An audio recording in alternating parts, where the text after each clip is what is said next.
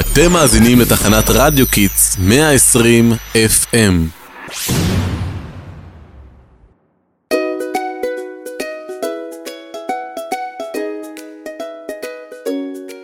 שלום רב למאזינים ומאזינות שלנו, אנחנו קול הראל מדווחים מתחנת רדיו kids. והיום יצאנו לסיור מיוחד בבית ז'בוטינסקי בתל אביב. אנחנו נתחיל למרות שכמה מהכתבים שלנו מאחרים. סליחה, סליחה, היו פקקים, זה לא פשוט להגיע לכאן. טוב, אנחנו רוצים להתחיל לפני שהיום מדבר. כי אנחנו כאן לכבוד יום הנצחת ז'בוטינסקי במערכת החינוך בחמישה בינואר. אני אשמח לדעת מי זה בכלל זאב ז'בוטינסקי. למה יש כל כך הרבה רחובות על שמו? זאב ז'בוטינסקי היה פעיל ציוני ואיש רוח. אבא שלי גם איש רוח. אמא שלי אומרת שהוא תמיד כולו רוח וצלצולים. לא הוא היה איש רוח, כתב המח... המחוזות והספרים, תרגם שירה ועוד ועוד. הוא היה ממש עילוי. רוצה לנחש באילו שפות הוא שלט? אוקיי, אני אומרת שהוא דיבר אנגלית, פולנית ורוסית. זה נכון? אז ככה, הוא שלט ביידיש, גרמנית, רוסית, אנגלית וצרפתית, אבל הוא ידע גם יוונית, לטינית ואספרנטו. בשנותיו הראשונות רצה להיות שופר ועיתונאי, והצ...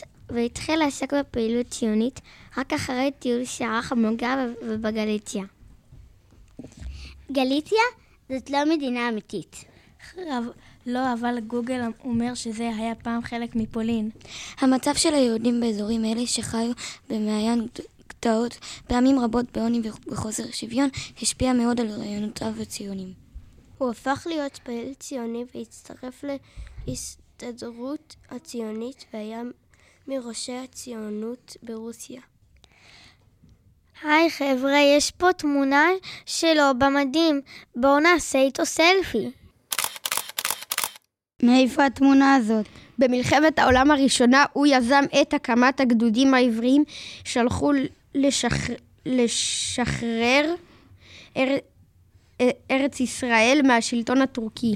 האשטג שחרור מהטורקים, האשטג הגדודים העבריים. תפסיק עם ה stories, עכשיו צריך להמשיך בסיור. כתוב כאן שהיה קרע בינו לבין שאר המנהיגים ההסתדרות הציונית. כאן הוא, מאמין, כאן הוא מאמין ללא פשרות נגד שלטון טורקי, בהמשך נגד שלטון הבריטי, כדי להק, להקים מדינת, במדינת ארץ ישראל שלמה. אז הוא הקים תנועה משלו שנפרדה מההסתדרות הציונית שקראו לה ברית הציונים הזיוניסטים.